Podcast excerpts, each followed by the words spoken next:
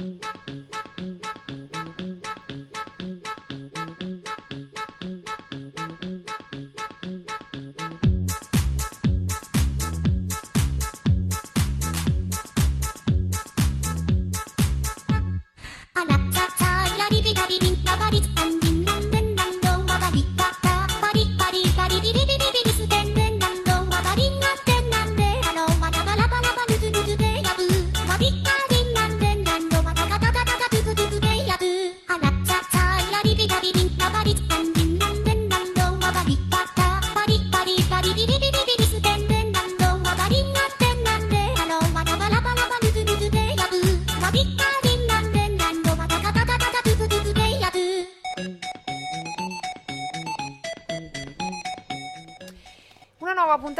Lovelace eh, tra poco.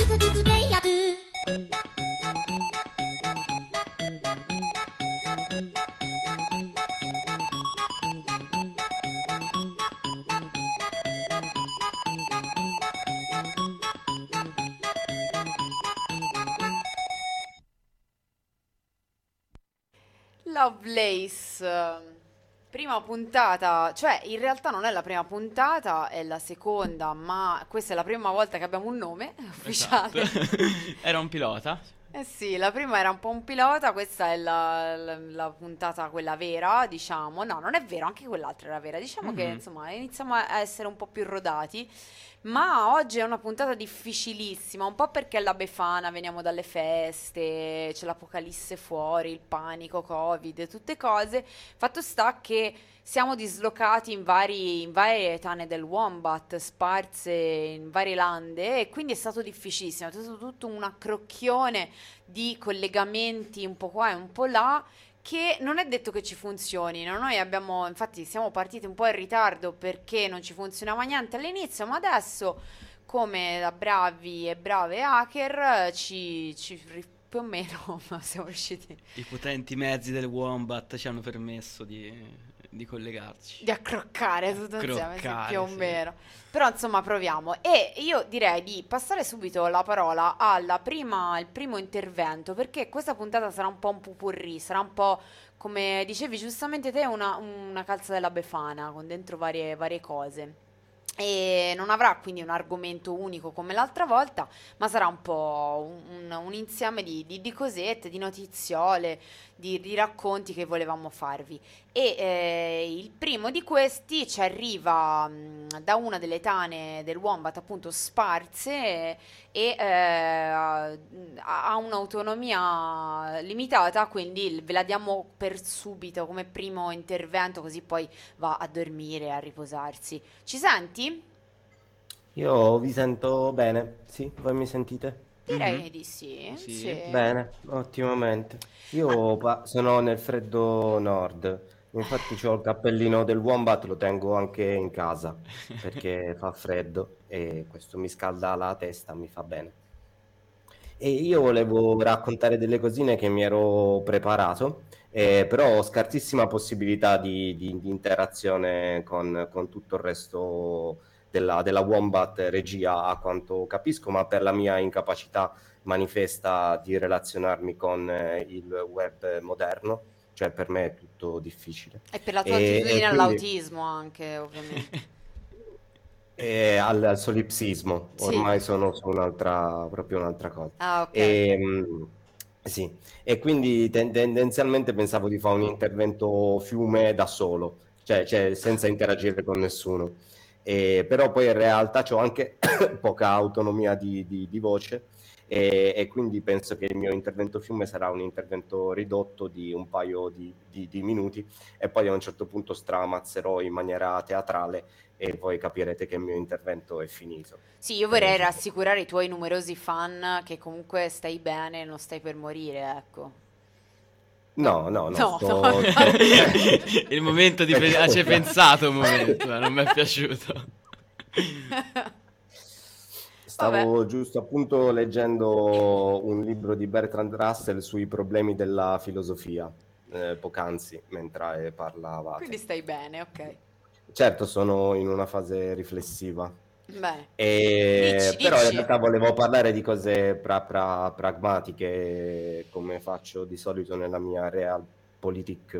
Eh, no, in realtà è uscito da un po', eh, esce di solito in questo periodo dell'anno, più o meno io me ne ricordo a Natale, in realtà esce prima, ma eh, non è proprio una delle mie priorità nell'esistenza, quindi me ne ricordo mesi dopo.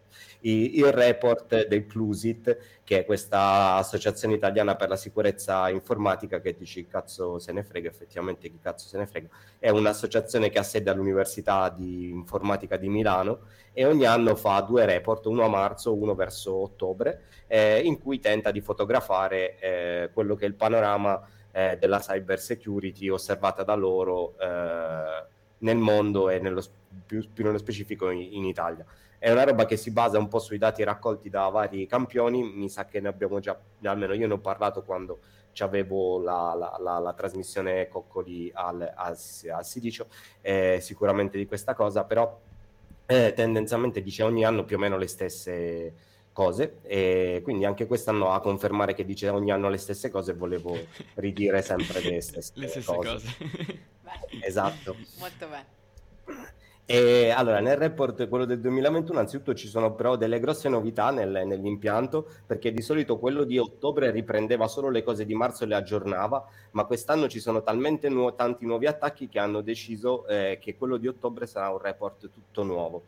E come ogni anno loro millantano che questa cosa degli attacchi informatici è probabilmente pure vera, però non si capisce bene come fanno a dire queste cifre e causa tantissime perdite economiche.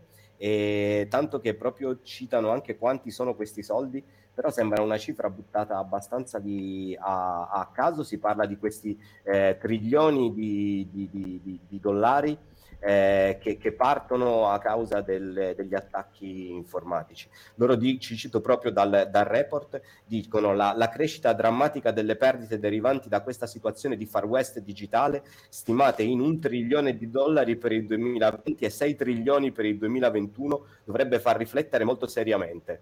Eh, Ecco. accidenti.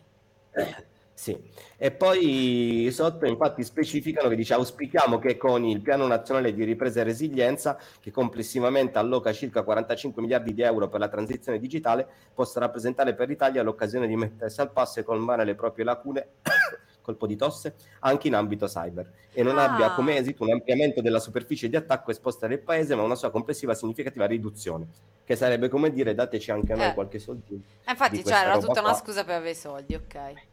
No, non li hanno direttamente loro, però effettivamente il piglio è quello molto della sicurezza commerciale, quindi alla fine si milla, cioè si dice è sempre peggio, la situazione è tremenda, fa tutto e moriremo tutti, eh, e, e poi si danno delle, delle cifre atte di solito a questa. Poi sono anche cifre non campate in aria, cioè di fatto aumentano questi attacchi informatici. Uno può anche però dire, ma a me che cazzo me ne frega, e alla fine Per esempio. cioè ci, ci sono anche altri problemi Poi- nella vita.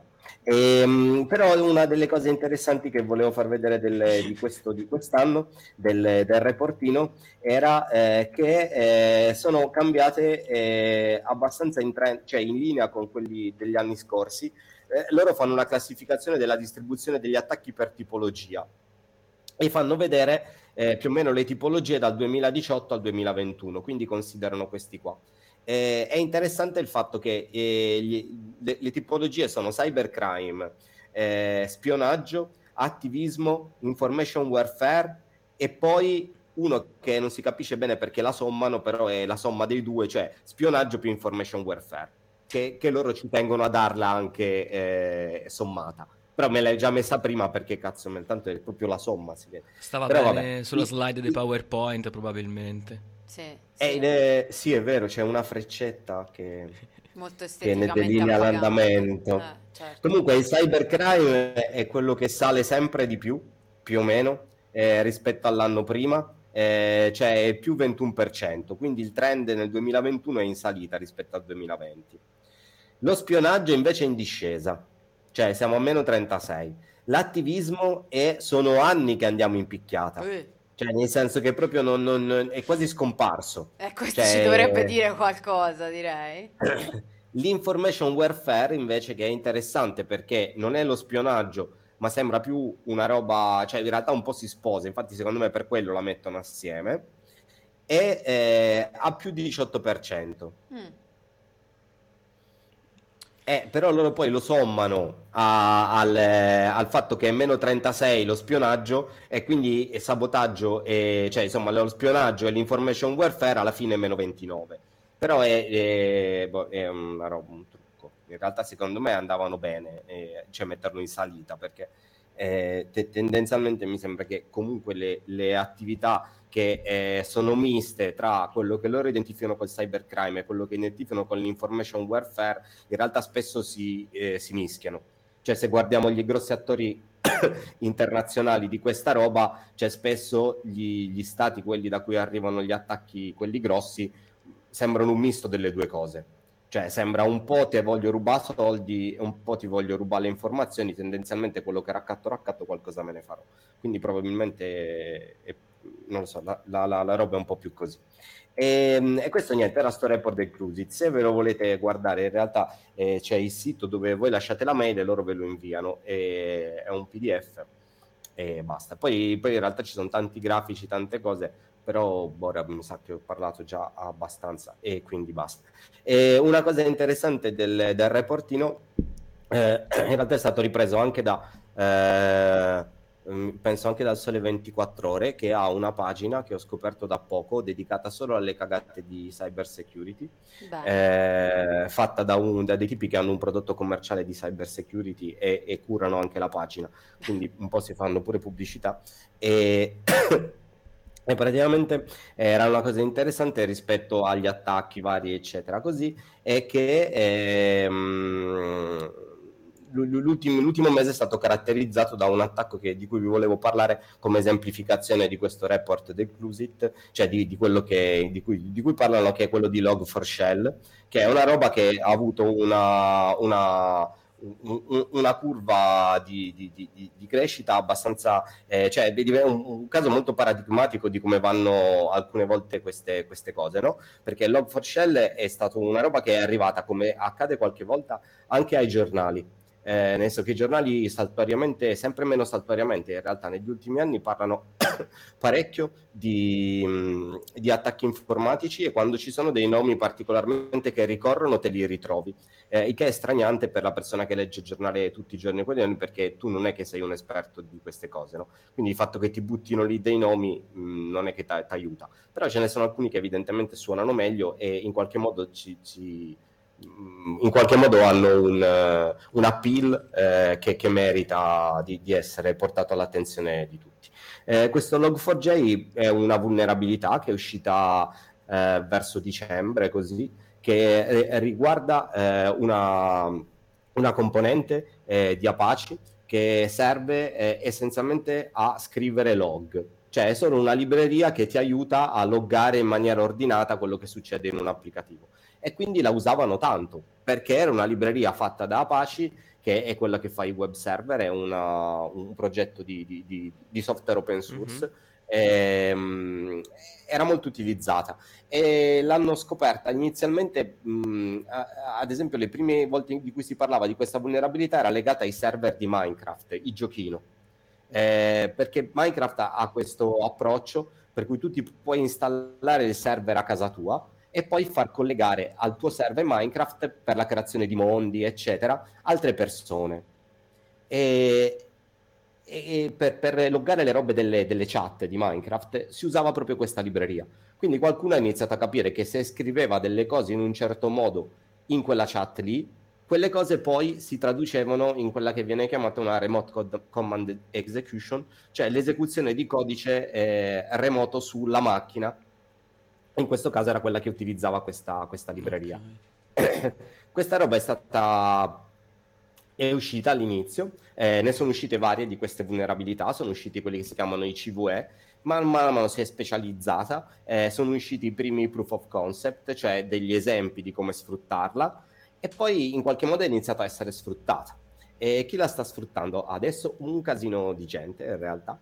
Eh, io avevo preso alcune notizie, ad esempio si parla di un eh, di attacchi cinesi a istituzioni americane accademiche principalmente o comunque accademici in generale istituzioni accademiche in giro per il mondo che sono state anche ri- ribattezzate perché la cosa più figa di questi attacchi è che spesso chi li, li, individua gli dà dei nomi che spesso non sono scelti da chi porta l'attacco ma sono molto evocativi. Tipo questo l'hanno chiamato Aquatic Panda questa, oh, questa bellissimo bello. infatti è bellissimo e loro eh, hanno rivolto la propria attenzione verso alcune istituzioni accademiche e hanno cercato di eh, prenderne il controllo attraverso questo, questo sfruttandolo a questa, questo, questo, diciamo, la, questa vulnerabilità di cui ho parlato finora che è log4j.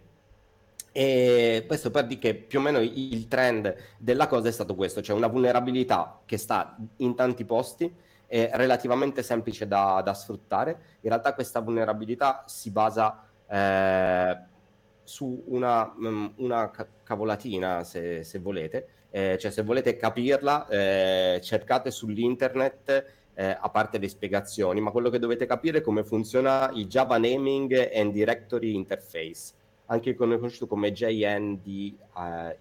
Cioè, se, se, riuscite a capire come funziona questa roba, eh, capite per quale motivo eh, succedono cose sulla vostra macchina che voi non vorreste che succede, succede forse, no, cioè, in effetti. Forse, ora non riesco più perché sono quasi alla fine del discorso, che è quando poi stramazzo al suolo. Ah, bene, bene. E, e quindi eh, niente, ehm, dicevamo che questo, questo attacco eh, si sposava bene con la roba del report del Clusit perché in qualche modo eh, rappresenta eh, questa esplosione eh, che loro ri, ri, rilevano tra il 2021 e tra il 2020 e il 2021, ma anche tra il primo semestre del 2021 e l'ultimo semestre del 2021. Eh, loro appunto mettono in luce questa grossa esplosione di attacchi informatici.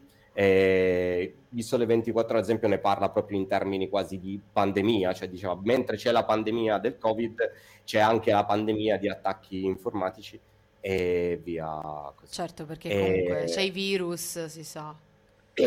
Sì, è ormai sì, tendenzialmente è un'analogia è un, ripetere, molto facile. Ripetere i termini penso che aiuti a fare brand. Sì, sì, uh, sì, certo. Cioè, se ripeti un termine che già tutti utilizzano riferito a un'altra cosa, comunque questo provocherà dei cortocircuiti mentali.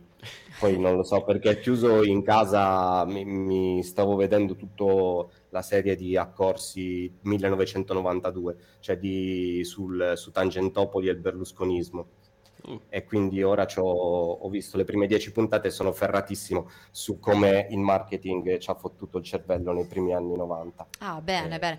Questo magari sì. ce ne parli nella prossima puntata. Esatto, sì, io eh, stopperei. Dove ci fai le recensioni di tutte le serie televisive che hai guardato, eh, ci interessa molto. Bene, bene. Va bene, basta, vi saluto. No, bellissimo, anch'io, anch'io. sì, una voce dall'oltretomba eh, vuole, vuole commentare anche lui, ma tanto purtroppo Ginox non ti sente, quindi non si può fare. Va bene, allora ti salutiamo direi e niente, non stramazzare al suolo e ci sentiamo la, la prossima volta. Ciao. Certo, grazie. Ciao. Ciao. Ciao Gino. E noi invece ritorniamo in, come si dice, in studio? Non lo volevo dire, scusa, non c'è nessuno studio, ma io lo volevo dire. E, ehm, però direi, siccome abbiamo forse un po', abbiamo forse un po stordito il nostro, il nostro pubblico con tutto ciò, magari eh, mettiamo un, un, pezzo musicale. Un pezzo, sì, sì. Ora io certo se me lo fossi uh, preparato. No, ma me lo sono preparato, me l'hai dato sì, certo. te il certo. pezzo. Eh, Nel frattempo tergiversiamo, è sempre colpa del marketing. eh. Sì, come ci ha insegnato a... Ma corsi? Perché a corsi? Ha fatto una serie a corsi? No. Boh, Ginox, Ginox sa cose che noi non sappiamo sempre questo. Bene, bene, abbiamo l- il pezzo musicale ehm, e A Tribe Called Quest, Electric Relaxation. E, e, beh, e, poi dopo torniamo a parlare del resto del, delle notiziole che volevamo darvi. Oh, oh, oh,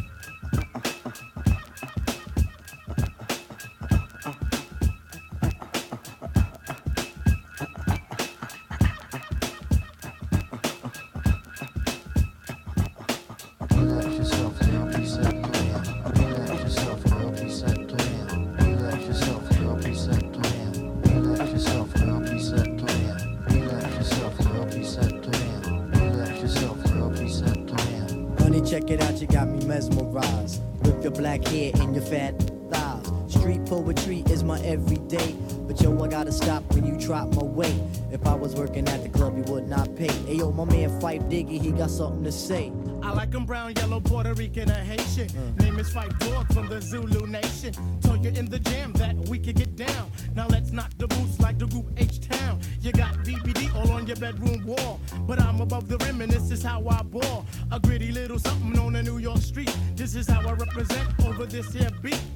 Talking about you. Yo, I took you out.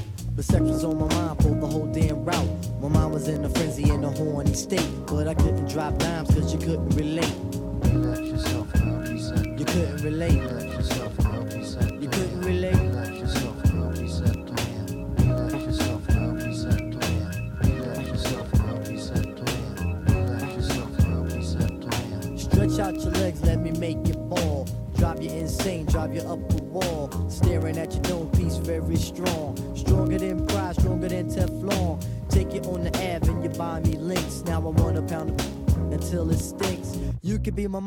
I'll be your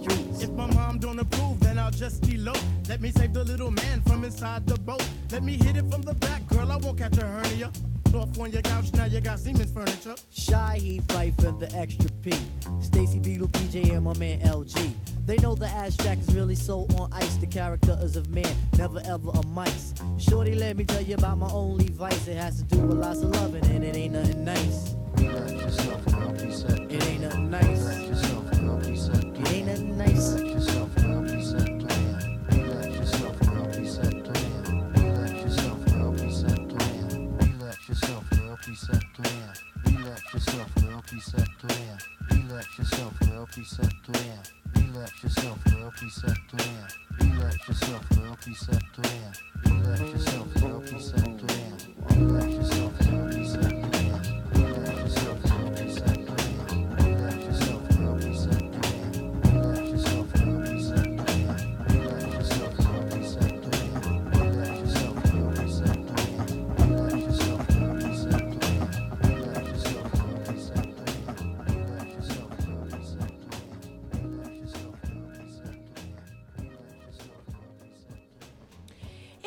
rieccoci.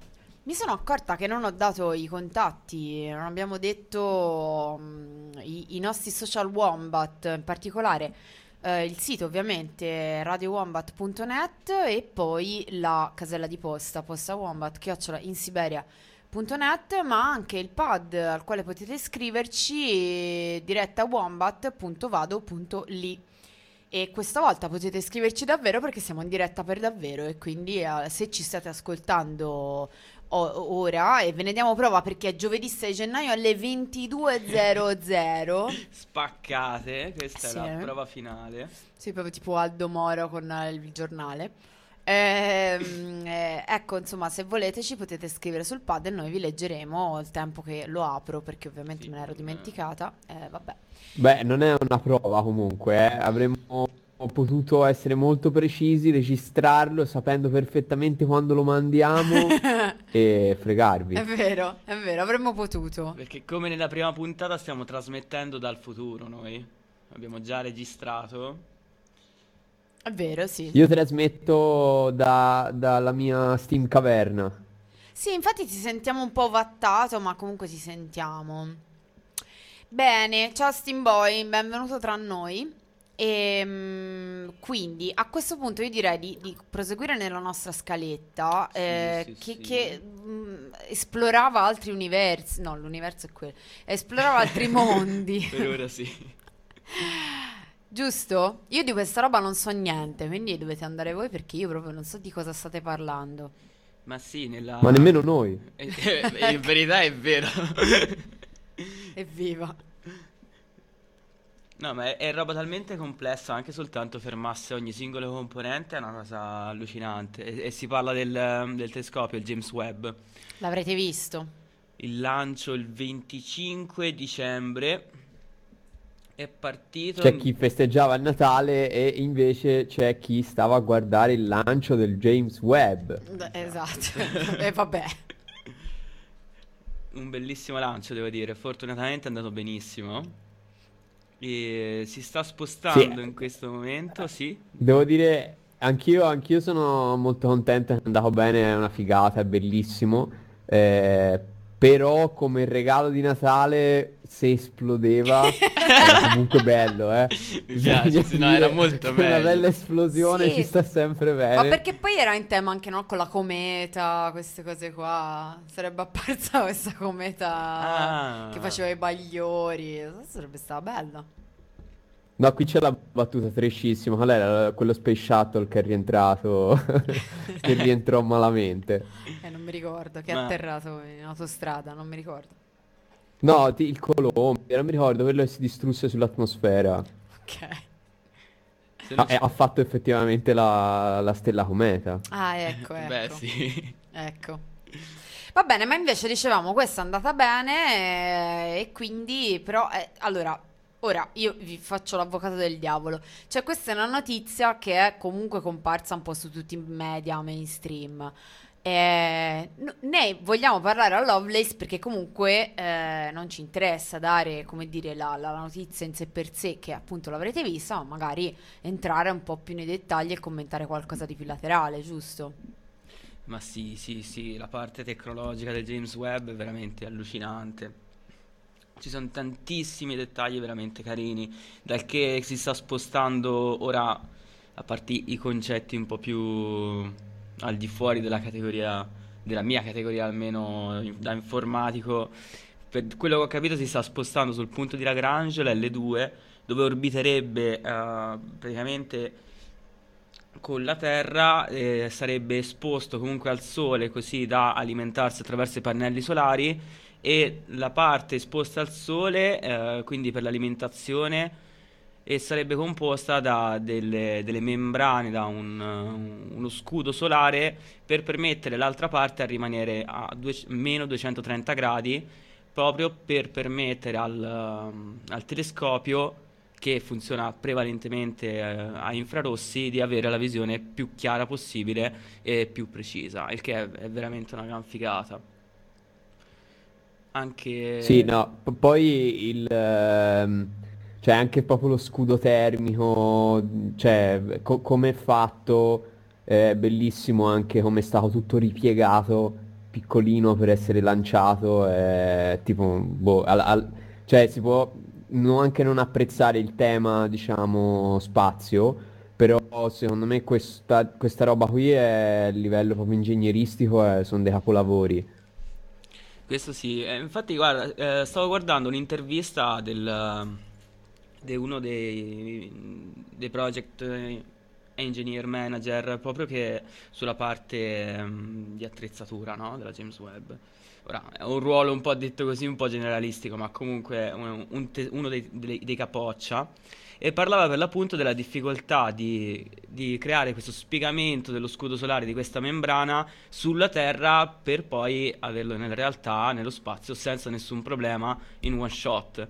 E, il che è, ci, ci sono delle complicanze veramente, veramente interessanti su questo. Questo è stato veramente bello. Anche diceva per sì, l'appunto. Fa... Di, di, scusa.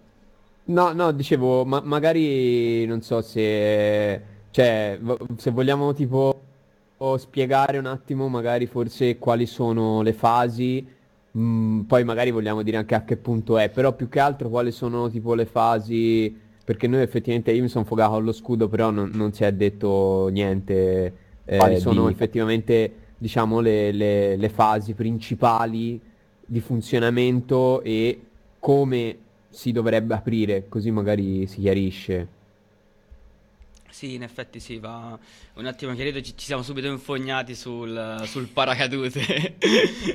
e fondamentalmente da quello che è stato il lancio, ora subito dopo, siamo arrivati alla, al dislocamento della, della base del... Ora, non vorrei dire cavolate, ma principalmente del propulsore del telescopio, fino a che non è arrivato al punto in cui si è potuto effettivamente aprire e dispiegare protetto dal sole, quindi sono state delle fasi comunque uh, che ancora non è arrivato lì e ancora non è completamente uh, dispiegato né calibrato. Sì, praticamente la, lui, vabbè, sì, è partito, eccetera, eccetera. Vabbè, allora, aspetta. Eh, innanzitutto volevo dire una roba, che eh, il, il progetto è della NASA, dell'ESA e del CSA CSA no, non è l'Emerson, purtroppo, mi dispiace, ma è, è, è, l'Agenzia Spaziale Canadese, anche se sarebbe stato molto bello che l'Emerson avesse partecipato, secondo me in un futuro magari anche noi avremo la nostra missione spaziale, e, perché cioè, alla fine devo dire, noi siamo infognati, abbiamo il dirigibile e tutto, però ancora siamo nell'atmosfera, cioè qui siamo nel 2021, se non iniziare ad andare fuori Dei poracci, sì. Quindi dirigibile a reazione. Questo è il futuro. Comunque, e quindi le, le, tre agenzie spaziali hanno lanciato Hubble. Hubble è partito. Sì, buona Hubble. Ehm, scusate, James Webb. È James Webb. Eh, eh, questa è. Ehm, da, da, da, da con, ah, con, i missili francesi, eh, mm-hmm. ora ricordo mai come. Ariane 5, se non sbaglio si dice Ariane. È partito esattamente il 25 da, se non sbaglio, la Francia Guinea, non saprei eh, posizionarla meglio. E da lì è partito dopo, in realtà sono, leggevo, sono quasi 25 anni che si sta studiando per l'appunto, si, si sta preparando per questo, per questo lancio. E una volta partito il razzo, uh, con la collaborazione di queste tre agenzie, si è spiegato, aperto, tutto è andato per il meglio e ora sta viaggiando lentamente, eh, appositamente le, in maniera molto lenta con una bassa velocità per arrivare a questo punto di Lagrange L2. La, la parte interessante è che l'hanno lanciato con una velocità eh, minore proprio per, non, eh, per, poi non consumare più carburante una, una volta arrivati a quel punto lì perché la parte uh, principale, il limite di tempo che ha questo progetto, quindi la vita che è 10 anni, è data per l'appunto dal carburante che ha, uh, che ha con sé il James Webb.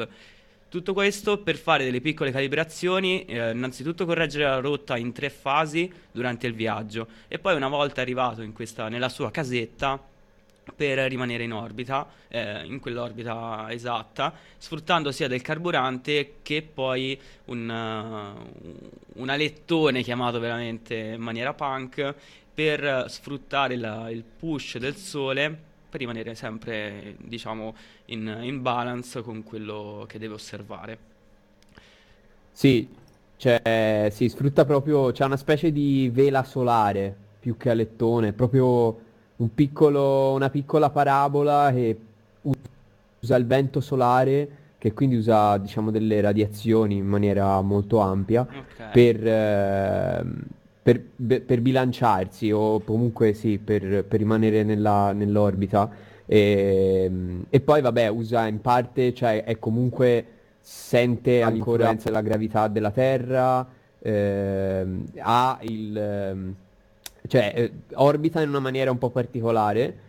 eh, e, e questa roba, diciamo, appunto la Lagrange è un punto ben studiato e serve proprio, è uno dei punti migliori dove un oggetto può rimanere in orbita abbastanza, abbastanza eh, stabile, perché comunque appunto va un po' corretta, però è molto stabile, diciamo, eh, e per, per tanto tempo senza stare a correggere troppo e quindi senza consumare troppo carburante.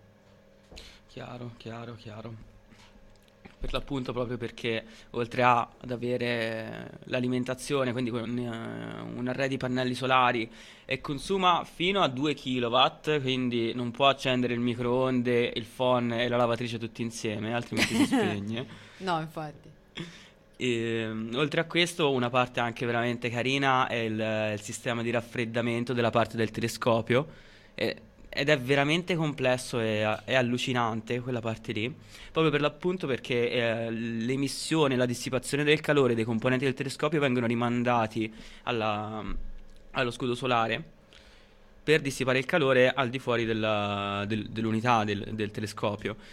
La parte di raffreddamento viene gestita attraverso delle onde sonore e in questo, in questo radiatore c'è per l'appunto una, una sostanza porosa dove viene mandata un'onda sonora in qualche modo viene effettuato questo raffreddamento. È molto complesso e stra interessante, sinceramente. Ora, non- questo è diciamo quello che ne ho tratto io da anche questa piccola parte qui.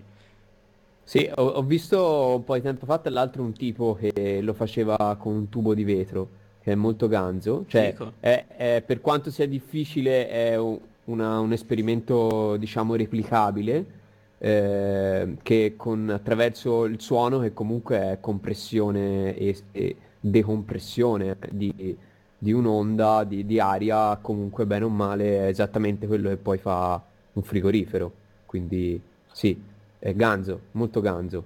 E, e- e è anche est- estremamente, secondo me, veramente incredibile tutto il, ehm, quel parasole enorme che dicevamo che serve praticamente il, eh, il James Webb a come se fosse pff, il culo, possiamo dire, girato verso la Terra, girata quindi verso il Sole, eh, che dove sotto al pannello solare, poi subito più su eh, c'è questo enorme pannello di separazione, uno scudo termico che è fatto di cinque veli separati. C'è sempre scritto separati dal vuoto, il che è, è molto interessante, ma siamo nello spazio, quindi è normale che siano separati dal vuoto. E, e- e quindi sono, c'è questi cinque strati che sono tutti ripiegati quando era dentro la navicella ah, per il lancio e poi si aprono in un meccanismo estremamente complicato e assurdo eh, e si tirano uno dopo l'altro, tutti separati uno dall'altro e fanno un, un botto di isolamento termico eh, dalla parte esposta al sole che è parecchio calda alla parte non esposta al sole dove c'è i, i macchinari eh, e il, eh, tutta la parte elettronica che appunto deve stare a qua- quasi meno, non mi ricordo se Meno a due- 230. meno 200? Meno 230 Come? mi ricordo. Meno 230 Sì, mi eh già, cioè, ricordo. Esatto, cioè comunque deve stare praticamente quasi allo zero assoluto, cioè siamo lì. Eh, E, quindi no, è, è incredibile. Eh, Ed è interessante anche proprio quella, mm, quei cinque strati dove sono comunque degli strati di per sé trasparenti, poi c'è un coating di alluminio, se non sbaglio, e i primi due in realtà hanno il coating di alluminio e anche di silicone per, eh, proprio per combattere il calore e rimandarlo verso lo spazio. Anche quella parte lì è veramente interessante, cioè eh, ogni, ogni piccolo dettaglio è studiato al massimo, proprio perché l'errore, un errore qualsiasi, ah, precluderebbe subito la missione. Un po' come Hubble fatte, è stata fatta una manutenzione, ma arrivare fino al punto di Lagrange, per ora l'L2, per ora si mormora che stiano pensando a farlo, ma comunque sono son rumors, diciamo, niente di concreto. No, vabbè, sì, cioè considerate che fai conto, eh, Hubble ora non mi ricordo precisamente a quanto era di distante dalla Terra, ma comunque era poco, eh, qualche centinaio di chilometri, mi sa, 700, eh, 700 chilometri, mi sembra, una roba del genere. Eh, questo è un milione e cinque, mi pare, mi sbaglio? Sì, giusto, giusto, lontanissimo. Qu- Quindi, insomma, un, un milione e mezzo di chilometri è, è- è tosta, ecco, cioè andare a fare manutenzione a una roba a un milione e mezzo di chilometri dalla Terra, eh, non so, mi sembra abbastanza complicato, ecco, sì, e quindi deve funzionare tutto alla prima, non come Hubble che tra l'altro aveva problemi alle lenti, era stato riparato, e sì, invece lui no, cioè non- se, se si rompe, buona, è andata. E male che va, cioè, tanto è, è praticamente lo butti, tanto ormai è lì. Sono soltanto poi i- quei 18 specchi esagonali che è la forma perfetta. eh, con Sì, sì. eh, quelli lì anche sono leggermente costosi, quegli- quella, que- quel secchio Sì, lì di fotoni, diciamo. Sì, è- anche lo specchio appunto è pazzesco perché Hubble aveva uno specchio abbastanza più piccolo, eh, Hubble mi sembra era su due metri e qualcosa, lui è sui sei metri e mezzo mi sembra. Ehm, ora io in realtà i numeri non ce l'ho sotto, per cui non è che mi ricordo, però a, naso mi ricordo una roba del genere, intorno ai sei metri e mezzo. E, e siccome ovviamente non ci stavano tutti disposti aperti dentro il, il- il missile di lancio, l'hanno, c'è tutto un sistema che le- si devono aprire, si devono tutti perfettamente allineare, cioè è, una roba incredibilmente folle quanto devono essere precisamente allineati uno all'altro perché nel- nell'altro specchio, lo specchio riflettente, eh, si abbia un- un'immagine precisa, cioè di base funziona eh, come, n- non proprio come una parabola, perché è come una parabola doppia.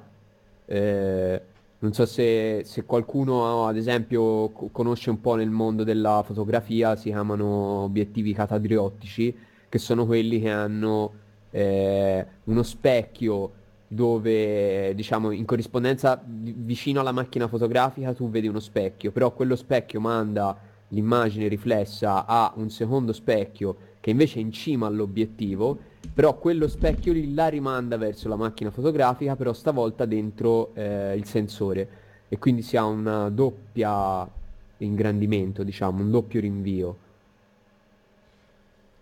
Mhm. Che sono per l'appunto, ora ho, ho una GIF sotto, eh, sto barando in realtà. Che è proprio è interessante, ora non me ne intendo di fotografia, comunque guardavo che è proprio un- questo specchio più grande di 6 metri e mezzo con eh, i 18 esagoni, per poi andare a un altro specchio ancora, un secondo, che rimbalza su un terzo, che poi arriva al- allo specchio finale di regolazione per l'appunto per il, il bilanciamento dell'immagine, che anche eh, fare il deploy di tutto quanto questo da piegato dentro un ehm, ripiegato dentro a un razzo fino ad arrivare a 1.500.000 km non è un giochino. Questo Sì, è- e, e- tutto ciò allineato, boh, penso non, non sarà al nanometro, però secondo me poco ci manca. Forse sarà anche al nanometro, anzi, visto che comunque è preciso e viaggia sugli infrarossi, penso, fo- forse sì. Ma immagino probabilmente questo non è penso proprio di sì comunque. Per la precisione anche visto che uh, loro pen- prevedono di Scusa, scusate, è partita la musica. Prevedono anche di andare a vedere queste eh, stelle e pianeti veramente, veramente, veramente indietro nel tempo, diciamo. Frase un po' sbagliata di per sé, comunque eh, andare a studiare i pianeti anche veramente lontani. Hm. Sì, sì, mi, mi è piaciuta la frase Anche a me è piaciuta un sacco. Cioè, siamo arrivati un po' dopo, però era bella. Ok. Va bene. Sì, ma non so se, se vuoi dire qualcosa su mm, vari sistemi ottici o se vogliamo andare avanti. Di, di- come vuoi. Allora, in realtà sui sistemi ottici non, ehm, ho provato, l'ho letti e ho provato un un attimo a studiarli, ma sono troppo over my head, cioè non, eh, non ho tutte quelle conoscenze, non riesco ancora. Però è veramente interessante anche quella parte lì, che vanno dal limite della, della visione, del, del campo, delle onde che rientrano nel campo visivo umano, fino a quelle più infrarosse. E c'hanno proprio tutta questa parte di telecamere, eh, la NIRCam, che è Near Infrared Camera, e poi la NIRSPEC, che è lo, lo spettografo, e qui mi fermo perché direi una cavolata. Quindi, però è anche tutta quella Sì, parte lì è c'è, molto c'è, interessante. c'ha- c'ha uno spettografo che di base vede, cioè in base all'infrarosso che ritorna, Mm. eh, gli associa mm, una materia, diciamo, no? Ah, Un po' come funziona lo spettogramma normale. Cioè se ti ritorna quel colore lì, quel colore lì corrisponde a ossigeno. Quell'altro colore corrisponde a un altro elemento e in questa maniera riesci a capire che cosa, di che cosa è composto effettivamente quel pianeta a milioni di anni luce. Chiaro, chiaro. E poi anche da quell'immagine riesci a, oltre ad avere l'immagine, riesci anche a, f- a fare la colorazione poi in post-produzione, chiamiamola, rendendosi conto anche Sì, di sì, quello. sì, eh, quando noi vediamo le immagini sono tutte shiftate, cioè praticamente prendono quella roba lì e le eh, shiftano la lunghezza d'onda per renderle sul visibile. Chiaro, chiaro, questo è bello. Ci hanno mentito Poi tutto questo c'hanno una, tempo. Come c'ha, c'ha un'altra roba interessante secondo me che è una, una specie di... non saprei come definirlo, una specie di sensore, qualcosa che ehm, riesce, diciamo, a concentrare la vista del, del James Webb solo in un punto specifico rispetto a tutto, lo, tutto quello che vede. Cioè riesce come a chiudere delle parti, a oscurare delle parti in modo da tenere attive solo delle altre parti per concentrare la, mh, la visione del- dell'infrarosso solo in quella specifica parte di, di universo, diciamo, in questo caso. Sì, chiaro, chiaro, perché mm, leggevo che per l'appunto riesce, non, eh, la parte sensoristica non ha un, un FOV, un'apertura al 100%, riesce a vedere un 40% dell'universo in quel momento lì. O, o intendi la parte ancora eh, più di selezione, più di precisione con, eh, con gli specchi e la rotazione? No, da quello che ho capito dovrebbe ad- addirittura, cioè, poter, diciamo, selezionare fino a forse 100 punti di, di immagine e vederli contemporaneamente, eh, offuscandone altri, cioè chiudere proprio delle parti di, eh, di, di sensore, diciamo, e, e per vedere meglio delle altre e così via. E questo farlo fino a 100 punti alla volta. Bello, bello, bello, bello. Però no- non sono sicurissimo, n- non ho ben capito più che altro come, come dovrebbe fare questa cosa. Ehm, comunque, più che altro, ora, se no ci, ci- effettivamente poi mangiamo tutto il tempo. Ehm, non so se vo- vogliamo dire a che punto è, come sta andando, perché purtroppo appunto non è che è lanciato e vai, funziona. Nel senso che questo, questo telescopio è appunto, come dicevi prima, è lento per arrivare al punto L2, però a parte arrivare al punto L2 deve fare tutte le sue manovrine, tutte le sue robe e quindi sarà operativo tra un bel po'. Ora io non mi ricordo precisamente quanto. Te te lo ricordi? Ah, in realtà, guardando anche la pagina, non ho ben capito quando, quando arriverà. Cioè, proprio sul sito della NASA, cercando James Webb, eh, NASA, si trova il primo risultato, comunque è il viaggio che sta facendo il nostro, il nostro mitico telescopio. Non ho ben capito quando arriverà. Leggevo prima sul- sui vari step che mettono sul loro sito dell'apertura, eh, sarà un più, dal lancio più 29 giorni, ma non ho ben capito. E al momento adesso Ah, ok. ha, ha fatto il deploy No, del io- radiatore. Ok, no, ho trovato, dicevo, ho trovato, dice, dopo sei mesi inizia la missione scientifica, il quarto mese in realtà eh, va già in calibrazione di tutti gli strumenti e quindi già il Chiaro. quinto mese dovrebbe essere pseudo operativo. Beh, Però è- dal sesto mese, credo. Sì, tanto, un botto. No, no, d- dicevo il contrario, cioè, probabilmente non è tantissimo rispetto a, cioè, all'interno di questo tipo di esplorazioni, no? Mm, ma, no- vabbè, non così tanto, appunto, se uno pensa che deve sta arrivando, sta andando a un milione e mezzo di Eh. chilometri da noi, ecco. Certo. Che poi vedevo che in realtà eh, una volta arrivato lì impiegherà anche parecchio tempo a raffreddarsi per, per evitare il danneggiamento poi del- della parte di sensoristica, la NIRCam e tutta quella parte lì. Sì, sì, sì, esatto, esatto. Eh, in questo momento è, è a 100.581, no, di più. È già un milione? Un milione e... qu- quanti zeri c'è? Qua c'è un botto di zeri. Un milione e cin... Un milione 582.000? Zeri. No, No. no, No. no, non, ce la faccio, non ce la faccio.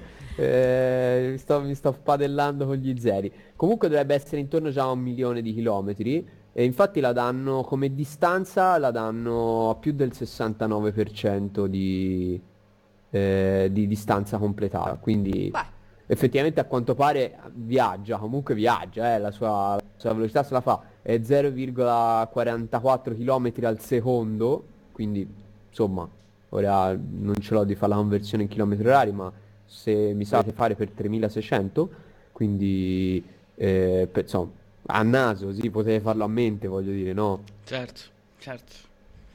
La regia non era pronta con la calcolatrice, eh, devo essere eh, sincero. purtroppo no, purtroppo non c'eravamo. No. Però ehm, per controbilanciare così tutto questo entusiasmo tecnologico verso e nerd verso questo telescopio, ehm, introduco anche un, un elemento di criticità eh, non da poco perché è, è- stato, eh, la NASA ha deciso di intitolare questo aggeggio di cui abbiamo parlato benissimo finora, insomma che è un prodigio della tecnica eh, contemporanea e l'ha intitolato però a James Webb che è un personaggio in realtà controverso se vogliamo definirlo così o si potrebbe definire anche abbastanza orrendo perché comunque è un personaggio che diresse è il secondo presidente della NASA in particolare ed è, è- è stato direttore dell'agenzia spaziale dal 61 al 68 e eh, durante la missione Apollo, insomma, chiaramente una- un personaggio abbastanza centrale, quantomeno nell'immaginario e nel, nel- simbolico. E però era, eh, fu anche sottosegretario durante la presidenza di Harry Truman, e, insomma, che ci ricordiamola come una delle migliori eh, perle del- degli Stati Uniti.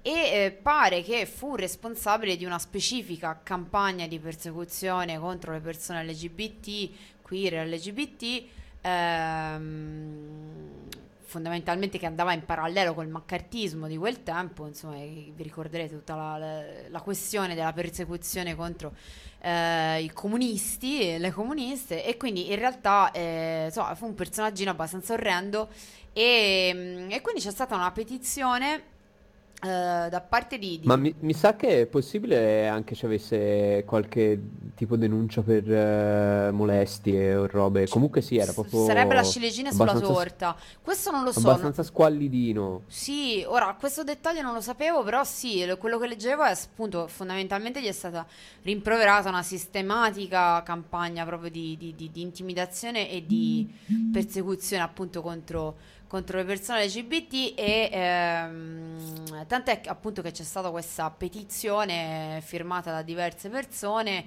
a cui la NASA sostanzialmente, appunto per fargli cambiare nome a sto telescopio, eh, a cui la NASA sostanzialmente ha risposto, vabbè non ci sono elementi di prova su questa cosa, quindi non ce ne frega niente e andiamo a dritto.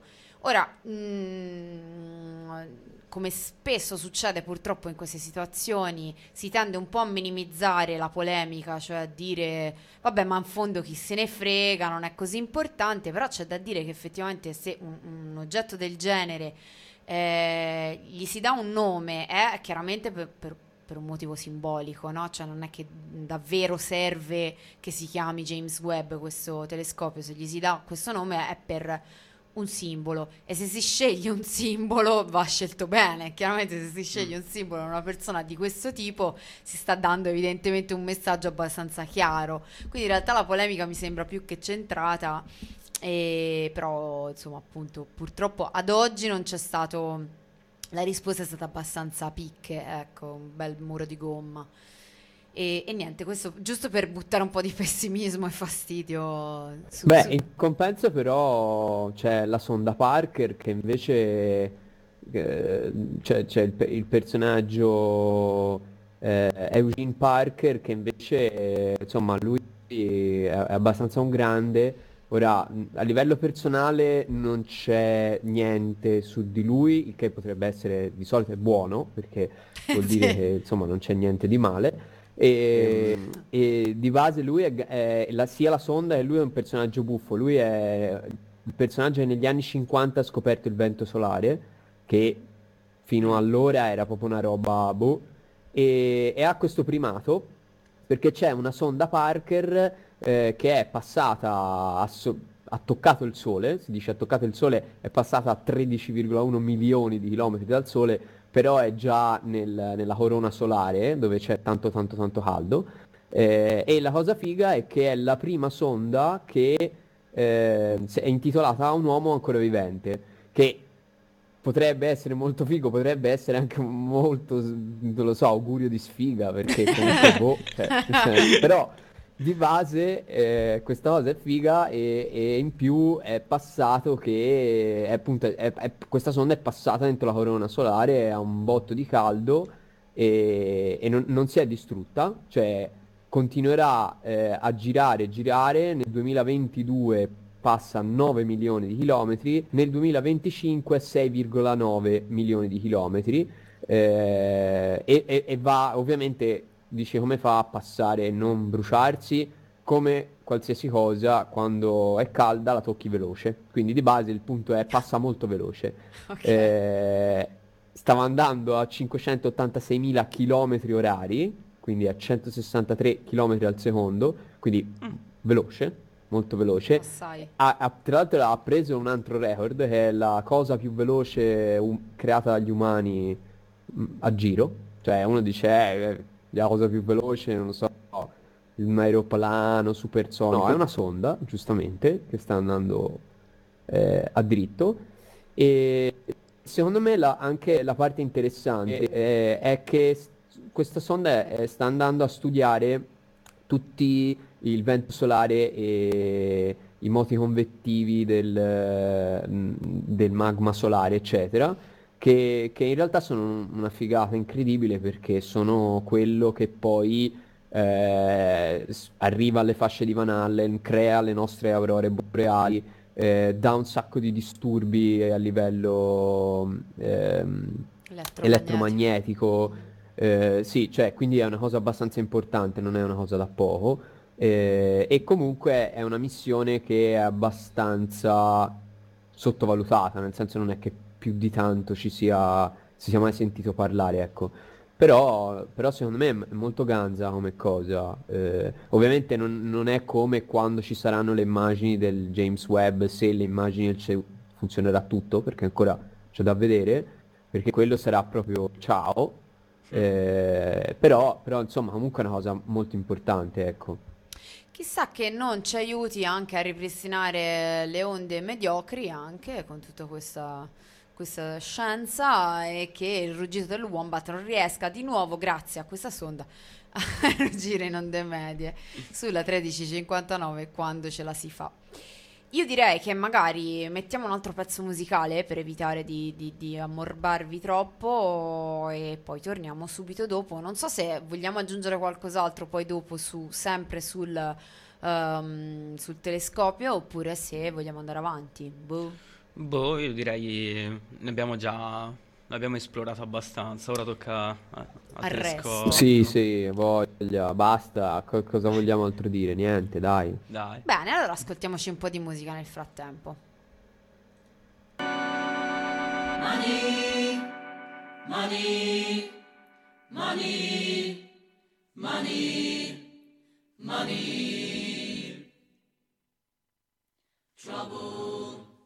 Trouble, trouble, trouble, trouble.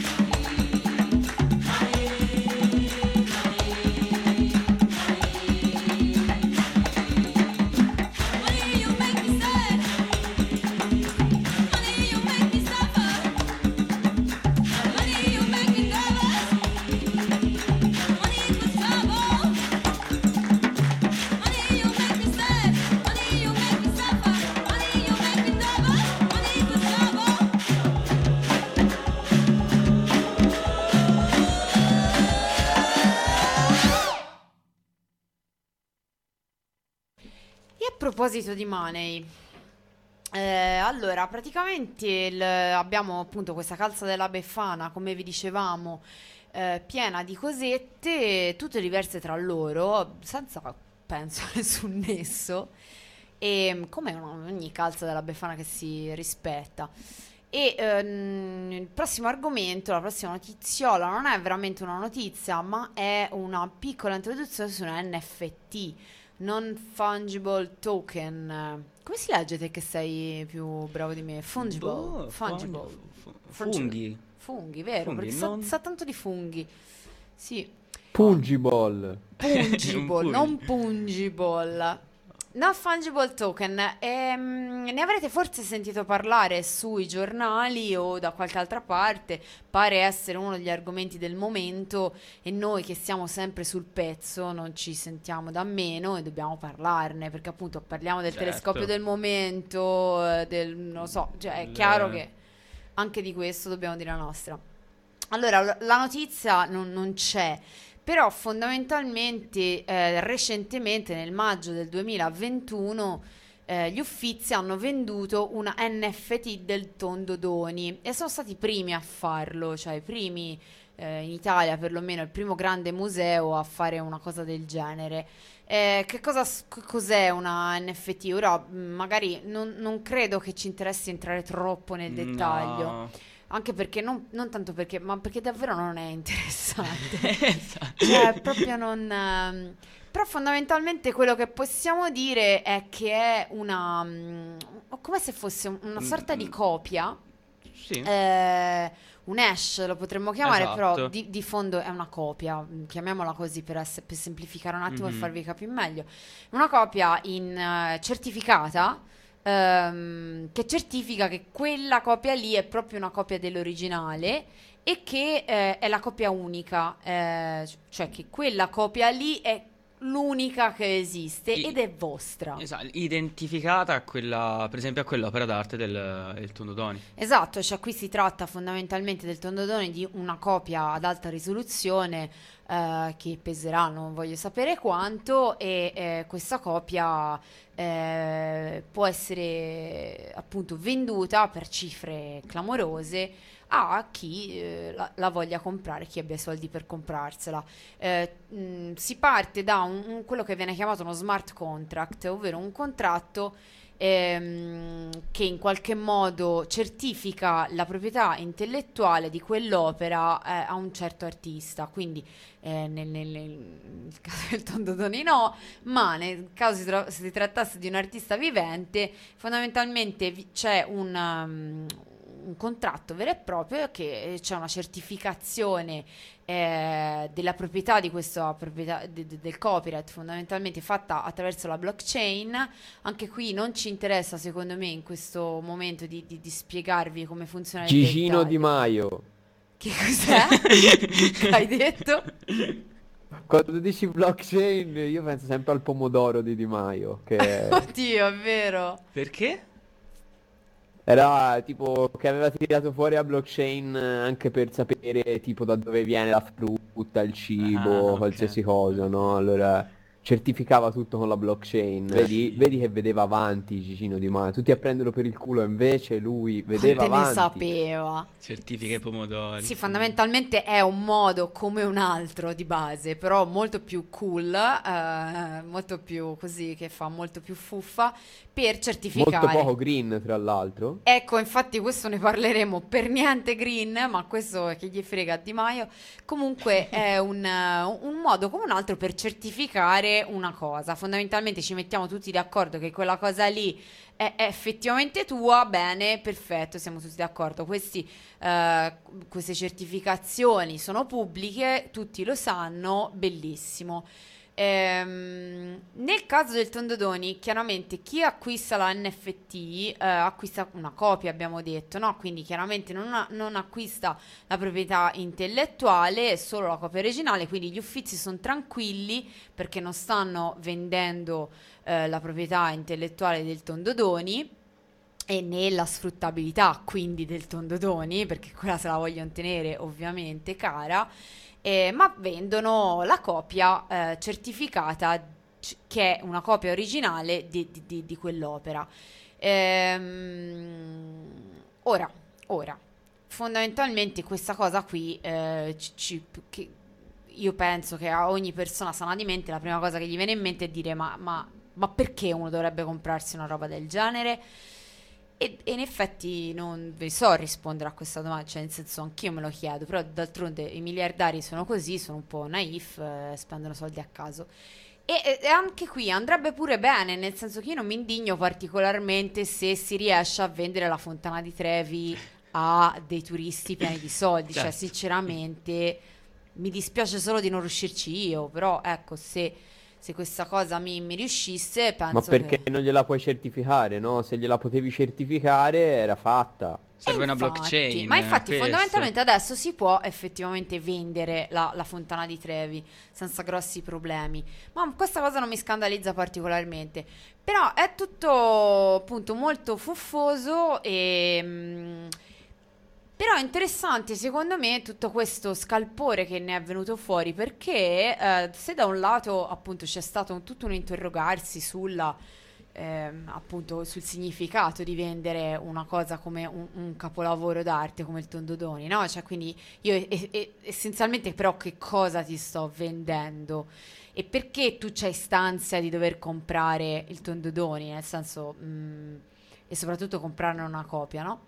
Quindi da un punto di vista filosofico è, è un po', come dire, per come la vedo io è un po' il- mm, proseguire un po' questa cosa dell'ossessione di quando si va ai musei, no? E si vede tutta sta gente che fotografa, che ne so, la, la primavera di Botticelli con lo smartphone e te pensi, ma scusa, ma cioè se cerchi su Google, secondo me una foto della primavera di Botticelli la trovi ed è probabilmente meglio di quella che stai facendo te col tuo smartphone. Quindi Mhm. perché c'è un po' questa ossessione, no? E, e- e forse in qualche maniera mi sono detta, non so se ho ragione, però eh, che c'è un po' quest'ansia di riuscire a possedere le cose attraverso il proprio telefono, no? Cioè che quindi non mi basta rivederla la primavera di Botticelli, la devo in qualche modo, mh, cioè riesco a possederla se ne faccio una foto attraverso il mio dispositivo, il mio telefono, me la tengo nel mio telefono, poi non la guarderò magari mai più,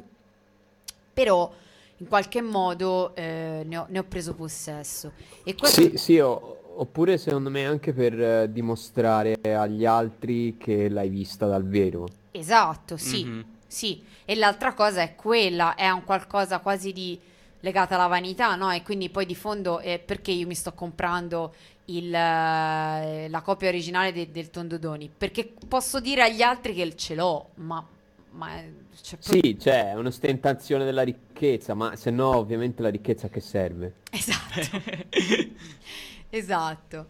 Ehm, E, quindi sì, e, e il rovescio della medaglia poi di questa cosa è anche interessante secondo me, il fatto che se da un lato eh, viene spacciata sta cosa, no? Come, come molte cose smart e appunto poco green, come vedremo, però viene, sma- eh, viene passata un po' come, ah, vedete, finalmente anche i grandi capolavori sono alla portata di tutti, no? Cioè, quindi tutti possono comprarsi eh, la primavera di Botticelli. Se da un lato ovviamente non è vero perché chi, chi cazzo ce l'ha i soldi sta parlando di miliardi per comprarsi un, un- un coso digitale senza senso. Ehm, ma il rovescio della medaglia è che poi eh, fondamentalmente quello che sta succedendo è che stiamo agitando molto il mercato dell'arte. ehm, è che invece per quanto, riguarda, eh, per quanto riguarda non i capolavori del passato, no, ma i futuri cap- capolavori o comunque le future opere d'arte, che siano, perché poi ora parlavamo di arte visiva, però la stessa cosa vale per qualsiasi cosa fondamentalmente può essere considerata arte, quindi la musica e tante altre cose. Eh, il rovescio della medaglia è che se io adesso decido che eh, faccio un quadro e, eh, e quel quadro non è visibile a tutti, non lo sto facendo perché l'umanità lo possa vedere in qualche maniera, ma posso decidere che io lo faccio unicamente solo per quel riccone miliardario che me lo comprerà. Quindi eh, non so come dire, è, è- è- è sempre potuto succedere ovviamente, non è niente di nuovo perché eh, cioè le opere Anzi, d'arte... direi, forse prima era più così che altro. Sì, c'erano le, le opere d'arte per su commissione, i mecenati, tutto quanto, però nella testa de- di- di- dell'artista forse, non lo so, eh, però forse era meno diretta la cosa, nel senso che adesso è proprio io ho un, un qualcosa che ti posso direttamente già eh, dare, a- cioè ti cedo tutto, ci- ti cedo, perché poi in realtà adesso si sta parlando anche eh, del fatto di inserire nello smart contract anche la proprietà intellettuale. Quindi fondamentalmente quello che potrei fare è faccio un'opera d'arte e te la, ti- te la vendo attraverso l'NFT e sarà tua, cioè la- tu potrai avere il privilegio di vedere una cosa che nessun altro al mondo potrà vedere. Ehm, e questa cosa è proprio l'estremizzazione de- dell'arte privata, dell'arte come merce, qualcosa che secondo me appunto non è che ehm, non c'era anche prima, però adesso, cioè, voglio dire, così la dobbiamo leggere secondo me e, e non come un qualcosa di, di nuovo, di diverso che offre possibilità agli artisti, perché non mi sembra che ne offra particolarmente. No, la- ma poi Sì. che, che sia... che- scusami, Sì, sì. eh, è che in differita arrivo sempre tipo un pochino tardi, non, non capisco quando stai... E, e- cioè che sia comunque già successo o no, alla fine è una cosa brutta, a prescindere, Sì, cioè nel infatti. senso, anche se fo- fosse stato prima la cosa più normale del mondo, comunque sia, non è un obiettivo da porsi, ecco, non è una bella cosa, secondo me. No, e quantomeno non ce la vendete come, come l'innovazione che, salve- che salverà l'arte, cosa che invece se andate a spulciarvi un po' i vari commenti, eh, come anche mh, i vari artisti o gallerie d'arte o case d'asta che, che le, insomma, che, parlano di queste cose, ragionano di queste cose, te la vendono così, come appunto una grande svolta che salverà l'arte, fondamentalmente si, si dice la- il commercio salverà l'arte, la merce salverà Mm. l'arte, cioè il modo di salvare l'arte che poi non si capisce Salva bene. loro. Sì, infatti, ma poi non si capisce bene neanche da cosa dovrebbe essere salvata in particolare, però Esatto. vabbè. E, è appunto farci soldi sopra. Sai, sai, a peggiorare un pochino la situazione è che poi con l'NFT, no, te ce l'hai e ce l'hai dentro al tuo wallet eh, digitale. Se tu lo utilizzi su qualche piattaforma, se ha un utilizzo, per esempio, c'è un... ora è un po' fuori dal tema arte, però si può applicare anche lì, eh, o sulla musica, quindi quella traccia e c'è una sorta di eh, share di quella traccia messa propriamente sul lato economico, o su- per esempio c'è un videogioco che viaggia totalmente sugli NFT. Se hai l'NFT e viene fatto, lo puoi dare in prestito e viene poi scambiato e tu guadagni una commissione sempre su quell'immagine, quell'NFT effettivamente è un hash di un'immagine, e più gira e tu prendi una commissione, anche l'artista. Quindi anche lì poi c'è la, la parte proprio commerciale pura. Sì. Sì, un po' questa illusione del voler replicare il mondo reale, chiamiamolo così, dentro il virtuale, e quindi il metaverso che ora va Un, molto di un moda. nuovo Nasdaq praticamente. Sì, poi alla fine della fiera, sì. Sì, ma appunto, niente di nuovo, però è- è- c'è un modo di, eh, come dire, di, di- di, mm, far finta che possiamo replicare, fare una copia precisa del mondo reale in- in- nel mondo virtuale e che tutto può viaggiare in parallelo, ma eh, co- cosa che chiaramente non è, perché se noi guardiamo un'opera d'arte in carne ed ossa con i nostri occhi e non attraverso la mediazione di un supporto tecnologico, è evidente che la percezione che avremo di quell'opera d'arte sarà completamente diversa. E il fatto che la vedo d'estate o d'inverno con uno stato d'animo piuttosto che un altro mi cambierà eh, la fruizione di quell'opera e, e- e- e quella fri- fruizione sarà mediata dai miei occhi eh, o da- da- dalla mia carne, non da un dispositivo tecnologico. Quindi è chiaro che le due cose non possono viaggiare come se fossero l'uno lo specchio dell'altro, insomma, perché non lo Sì, sono. però io penso veramente che per quanto riguarda il compratore sia veramente una totale ostentazione della ricchezza, cioè non è che poi lui in realtà la guarda, cioè serve proprio pu- puramente a dire guarda io ho 300 miliardi, mi sono comprato sta roba incredibile, ciao, cioè basta, finisce lì, anche perché eh, poco tempo fa è stata messa all'asta il, cos'era il primo sms della storia? Sì. Stava Sì, venduto a sì. qualche, a qualche milione, non mi ricordo quant'era. Sì, chiaramente sta andando avanti. È chiaro che, che su questa china tu puoi pr- fr- praticamente dichiarare capolavoro qualsiasi cosa e qualsiasi cosa può avvenire, può, può essere venduta a miliardi a caso. E che- anche qui, mh, anche, cioè, mh, ci, ce lo ricordiamo, le aste miliardarie per oggetti senza senso perché forse si diceva che erano appartenuti a non si sa bene chi, o le reliquie dei santi, voglio dire, cioè è storia vecchia. Però, ehm, appunto, proprio perché è storia vecchia, chiamiamola storia vecchia e non eh, chissà che scoperta, insomma. 107.000 euro l'SMS della Vodafone. Cioè, boh? 170.000 15 SMS caratteri poi. eh. Roba. Chissà che contratto telefonico doveva avere. Merda. Sì, per esempio c'è Comunque- Oz- Ozzy Osbourne che ha annunciato la sua prima collezione di 9666 e mi sembra un numero che si è inventato di sana pianta. NFT Bats, cioè i pipistrelli. È una collezione chiamata Crypto Bats, perché chiaramente Ciao. cioè, capisci? Cioè, eh, riferimenti a- appunto al famoso momento in cui si dice che eh, Ozzy Osbourne eh, durante un live staccò la testa di un pipistrello a Morsi che poi in realtà fuori dai denti aveva detto che non era vero, che era finto il p- pipistrello. Però vabbè. E Co- quindi niente. comunque l'unica, secondo me, veramente lato positivo di tutto ciò che è come, ci se- come c'erano prima i falsari, adesso ci saranno i nuovi falsari e secondo me è bellissima sta cosa. Sì, sì, ma un'altra cosa che, che dicevano, che leggevo, era che un'altra delle cose che potrebbero succedere e che forse sono già iniziate a succedere è che te potresti a un certo punto falsificare la dichiarazione di capolavoro, cioè, capi- cioè se, se tutto diventa capolavoro è ovvio che ovviamente, cioè che, che- che- anch'io allora posso fare un quadro e fare in qualche modo risultare che quel quadro è, è una figata ed è un capolavoro riconosciuto da tutti e me lo rivendo e poi me lo, me lo compro da solo e in quella maniera sto riciclando fondamentalmente soldi, cioè nel senso che riesco a riciclare de- de- de- una quantità di soldi eh, senza senso per una roba che Geni. continua a non aver senso, sì, esatto. E questa cosa qua è una dei tanti, delle tante cose che potrebbero succedere. Cazzo, no- non ci avevo minimamente pensato, ma è un modo pazzesco per pulire denaro. Capito? Guarda che anche c'ha un certo stile. Alla fine te fai scarichi l'immagine stock gratuita anche da Wikimedia, bam, fai l'NFT, la metti a 11 miliardi di milioni e te la ricompri col tuo wallet per non pagare le tasse.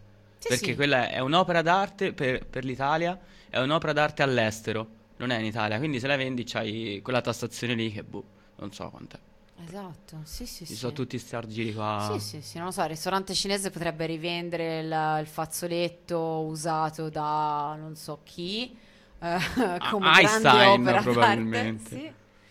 Mi sembra un mondo bellissimo. Tra l'altro, l'unico aggancio un po' con la, realtà, cioè insomma, diciamo con eh, l'attualità, mh, che è uno dei motivi per cui vi abbiamo parlato di questo argomento, è che Brianino ha dichiarato di recente, ha fatto una lunga intervista, ehm, non mi sto più ricordando con quale rivista, me l'ero segnata. Eh, ba ba ba ba, ve la dico, se no poi ve la metto nel, nel podcast. eh, no, infatti era più giù. Va bene, insomma, ha fatto una lunga intervista dove fondamentalmente, eccolo, thecryptosyllabus.com Sì, e, sì, sì. mh, dove fondamentalmente si scaglia contro tutta sta roba ed è bravissimo, ci piace tantissimo in questo Brianino perché li ha demoliti, ha detto ah finalmente anche gli artisti e i musicisti possono fare, possono giocare a fare gli stronzi capitalisti e ha liquidato così mh, la faccenda secondo me in maniera estremamente efficace. Anche perché sennò in realtà nel mondo della musica anche c'è una grande gara a fare a vendere gli NFT.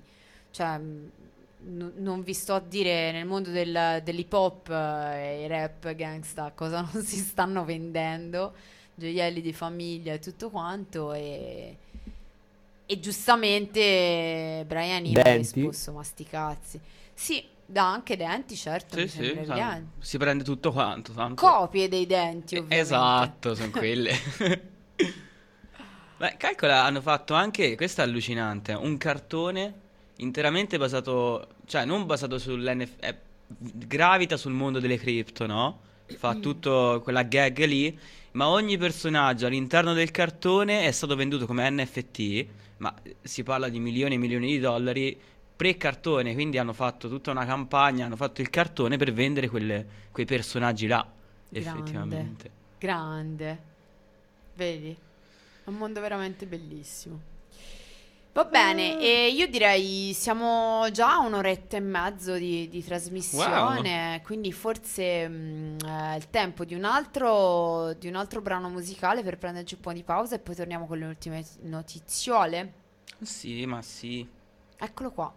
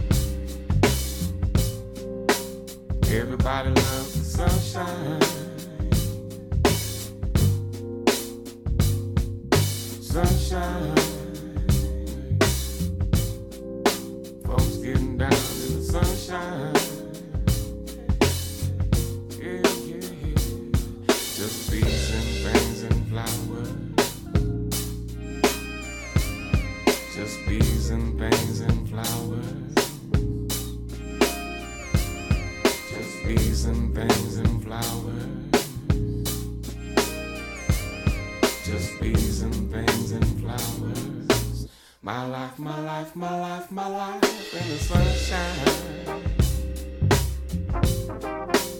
Everybody loves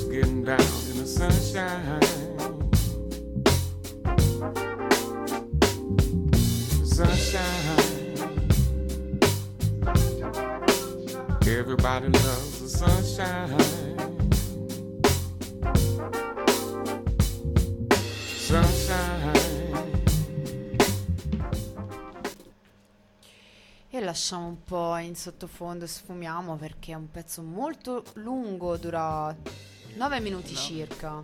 Sì, sì, sì. Ta- Takuya Kuroda. Probabile. Sono d'accordo, sì.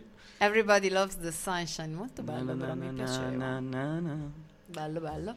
Bene, quindi direi che siamo arrivati quasi in chiusura, e quindi vi, Sì, vi lasciamo sì, con sì. un po' di notiziole veloci, veloci, veloci, gustose. Allora, in fondo alla calza di questa Befana abbiamo delle notiziole abbastanza interessanti. La prima è Alexa, la famosa assistente vocale, suggerisce a una ragazzina di 10 anni di mettere un penny, è successo in America un penny, tra il caricatore del telefono e la presa, perché era una challenge, ha chiesto quello e probabilmente sarebbe stata l'ultima. Eh, hanno commentato, Amazon ha commentato e ha detto che sta conquistando il mondo e quindi non gliene frega nulla fondamentalmente. Aspetta, chi è che sta conquistando il mondo? La bambina o, il- o Alexa? La bambina, no, è quello Ah, il problema. eh, infatti, infatti. È stato il 220, lo fa sto effetto. Eh, a volte sì. Poi passiamo a un'altra bella notiziola. Una scimmia, una scimmia che gioca a Pong. È il classico gioco, uno dei primi giochi, videogiochi, la classica pallina che va a destra-sinistra. Con il Neuralink, fondamentalmente è stata addestrata prima con eh, il- un classico controller. E praticamente eh, il setting è questo: lei è mm, questa scimmiettina qui è in questo, in questo laboratorio con delle piante, tutto un po' naturale, diciamo. Ha uno schermo davanti a lei, un tubo che eh, gli dà del, del dolce, del, diciamo la reward per, fare, per giocare a Pong e un controller che utilizza. E, e questa scimmietta è in piedi, no? A un certo punto prendono la scimmietta, gli fanno un'operazione, gli mettono il Neuralink eh, nel cervello. per Cos'è an- un Neuralink? Aspetta. è questa interfaccia cervello-macchina. Ah, per sapere cosa sta facendo, per Eh. leggere cosa sta facendo a livello neuronale. Esatto. Ok. E, e- e leggendo eh, quell'attività, mappando mentre sta giocando con il controller, con il Neuralink, poi riescono a mappare esattamente quei movimenti, a capire quando vuole mandare su e quando mandare giù, tolgono il controller e quindi il Neuralink manda quelle letture lì al PC e il PC le rimanda al videogioco. Quindi togliendo di fatto il, il controller dalla- dall'equazione, permettendo alla scimmia di giocare con eh, il cosiddetto pensiero. Oddio, è terribile. È un po' terrificante. È una cosa orribile. Eh, c'è il video su YouTube, è stato mm, enunciato in questo modo. E fondamentalmente non- spero sia un- uno scherzo, in realtà, ma penso proprio di no. E fondamentalmente si vede proprio questa scimmia che gioca e nel frattempo eh, c'è uno zoom out e c'è il tecnico che sta per l'appunto con il PC e vede tutta l'attività eh, di questa scimmiettina qui. Che bello. E con questo vi abbiamo rovinato completamente le Esatto. vacanze, sì. Dopo gli NFT, immagino il livello di pessimismo potrebbe essere Esatto. rotolando verso sud. Questo era per dimostrare a Ginox che anche noi siamo capaci di pe- grosso pessimismo. E passando sempre su altre belle notizie gioiose, esce fuori un post su Reddit di questo Redditor, eh, Redditor che si lamenta di un fatto un po' increscioso con il suo telefono Android, eh, era da sua nonna, sua nonna si sente male, vuole chiamare il 911, è successo in America, e non riesce perché l'applicazione di Teams prende il sopravvento e ogni volta non riesce a chiamare. Riavvia il telefono, non funziona ancora e alla fine utilizza il, il fisso, il telefono fisso. Oh, i cari vecchi metodi. Come funzionano? Ci, ci sarà sempre un'app che salverà il mondo, no? Proprio Sì. questo penso sia... Sì. Sarà sempre un'app che ti, ti distruggerà il mondo. Ok, era- era probabilmente. Madonna, sai che incubo che te sei lì con l'ansia No. e c'è Teams e ti fa le notifiche, oddio. Ti immagini? No, veramente è orribile. Comunque penso che qualcosa di molto simile sia successo a tutti noi, non lo so, eh. Cioè, Mm. mh, magari non proprio questo nel dettaglio, però quando sei in un momento che devi fare una cosa importantissima e ti chiamano, e a me mi succede io che ho il telefono stupido, tutte le volte che mi serve la torcia e sto a cercare di mettere la torcia, mi, mi entra una chiamata, mi succede di tutto, mi chiama la mamma, eh, lo so. È il marketing questo, no? Bene, poi cosa abbiamo ancora nella befana, nella calza? Allora, abbiamo le ultime due, proprio in fondo in fondo, le due chicche. Allora, l'antivirus Norton, il tra virgolette famoso antivirus, ha deciso di lanciare una nuova feature che è, per esempio, per rimanere nella parte di, delle cripto, NFT, il mining di Ethereum. E praticamente ti dice, tu attiva il- questa opzione qui, farai dei soldi, farai dell'Ethereum che vale dei soldi, noi ci prendiamo il 12%.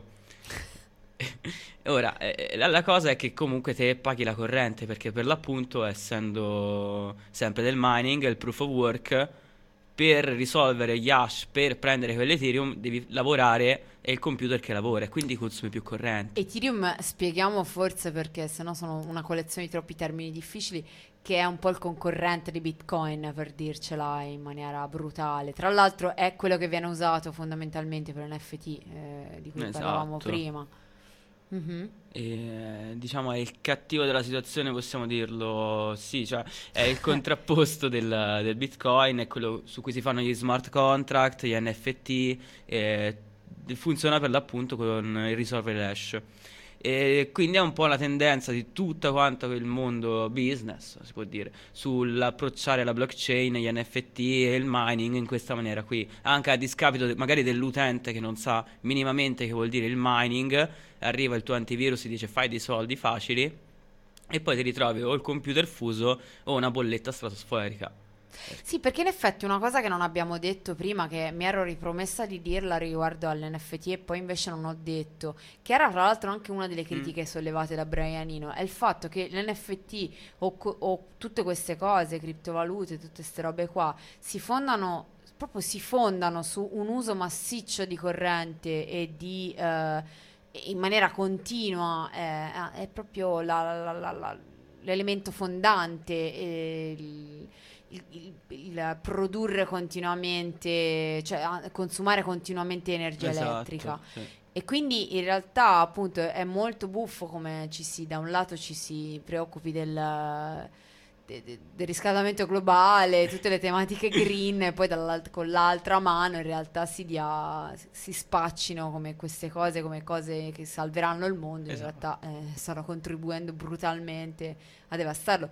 Cosa che diceva Brianino, diceva sì, bello, cioè quindi praticamente capiamoci, una copia di una mia opera d'arte praticamente costa al pianeta Uno cifra- sfaccello infinito. Bellissimo. Mm, mm, Sì, mm. sempre cose più carine. E eh, passando poi all'ultimissima chicca in questa calza, abbiamo, questo potrebbe essere interessante, spero, spero e già so che ci sarà del fervore nel pad, che è hack dell'autovelox, cioè gli autovelox, il laser per la velocità, questi bellissimi strumenti, c'è un modo per bypassarli? Per comunque ovviare come funzionano. E effettivamente sì, ci sono delle modalità, e praticamente per la parte di laser funziona più o meno come ehm, l'effetto Doppler, ma forse direi una cavolata. Ti arriva il primo laser e c'è un ritorno indietro e quello del tempo, la differenza di tempo ti dà la velocità. Ora, ci sono delle modalità, rispondendo con quel laser in un certo, in un certo periodo, in un certo momento, con una certa frequenza, riesci a definire tu la velocità a cui stai andando eh, e quindi a trasmetterla alla macchinetta. C'è la stessa, stessa filosofia, più o meno, per la parte delle fotocellule, fondamentalmente mettendo un flash, una fotocellula che reagisce al flash di una camera a infrarossi, rimandando indietro a sua volta un, un flash illuminando la targa nel momento preciso si può coprire e ci sono dei prodotti, ci sono dei- le- delle cose nel- nell'internet e niente, questo direi è un po' il tutto. Nel frattempo Steamboy stava provando a collegarsi con noi, ma non lo sentiamo più. Cioè, mm, la- probabilmente abbiamo parlato troppo male della tecnologia e quindi Mhm. ci si sta rivoltando contro. E, quindi purtroppo non, non possiamo sentire cosa da dirci, anche se sta- si sta sbracciando, ma purtroppo non ti sentiamo. E bene, quindi direi che forse abbiamo terminato le, le Ah, nostre sì, sì, sì. notiziole da Questa calza Befana. della Befana. Sì, una puntata difficile, un po' confusa forse, ma d'altra parte eravamo in grossa difficoltà perché veramente il mondo ci rema contro. E quindi direi che vi diamo appuntamento tra due settimane, quindi giovedì 20 eh, Mhm, sì. gennaio. eh, sempre intorno alle 21, magari ritardiamo un po', quindi Ma Sono tornato. Eccolo! Oh, Oh, ce l'hai ciao. fatta! Ma Che- sì, ma cioè, eh, una cosa assurda, c'ho il gatto che mi si è sdraiato sul termosifone. Sì, vabbè. e- e te lo, te lo giuro. E ha staccato l'alimentazione del mixer. e si è sconfigurato il computer e quindi mi ha tolto il microfono. Pazzesco. Che belli. gatti. Quindi è stato un sabotaggio di un gatto.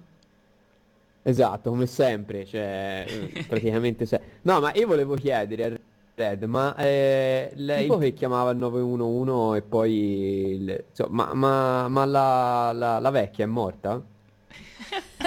sì, in effetti anch'io un po' me lo Eh, chiedevo. No, sta bene, sta bene. E anche contento. No, vabbè, que- quindi non è successo niente alla No, fine. no, alla fine non è successo niente, no. Vabbè, Eh, ma perché c'aveva cioè- il telefono fisso, se non c'aveva Eh, il telefono esatto, fisso era esatto, morta esatto. questa. Sì, beh, però è divertente che ha provato, ha spento, riacceso, ha fatto, cioè, aspettato, cioè, lui stava volontariamente vedendo se moriva, però cioè, era un tentato omicidio, diciamo, come stanno le cose. Bell'alibi quello lì, mi piace, Ah, non ci avevo dici, pensato. eh? E poi se n'è lamentato su Reddit per trovarsi un alibi. Ecco, questo chiude. Ah, No, interessante. Però, però se magari, non so, la prossima volta parleremo, perché poi mi sono staccato, riconnesso, mi sono perso, ma stavate dicendo qualcosa degli autovelox, Sì, Sì, sì. che... Ma se magari lo, lo facciamo anche la prossima volta, non so se, se hai già detto qualcosa, mi sono perso. Ma ho fatto una- un'introduzione così anche per, eh, perché la parte tecnica è, è proprio sulla parte di fotocellule, le onde, lì mi perdo, quindi ho dato quella, quel nozzo- nocciolino lì, quella nozione là. Ah, ok, ok, figo, figo. No, Mm, mi- mm, perché mi stavo chiedendo anche Ganzo se un giorno ci saranno nello spazio, immagino l'autovelox spaziale. anche perché tu prima dicevi che abbiamo fatto una sonda super mega veloce. Eh, se c'è poi l'autovelox. Non ci avevo pensato. E quant'è la multa secondo te se vai a 165 km al secondo? Quindi, qua- quanto... Ma no, secondo me lì, hai visto, c'è tipo sempre le, le varie mh, leggende, tipo se vai più veloce di un tot l'autovelox non ce la fa a prenderti, no? Secondo me faranno tipo, non so, se vai più veloce della luce l'autovelox non ce la fa, non ti prende.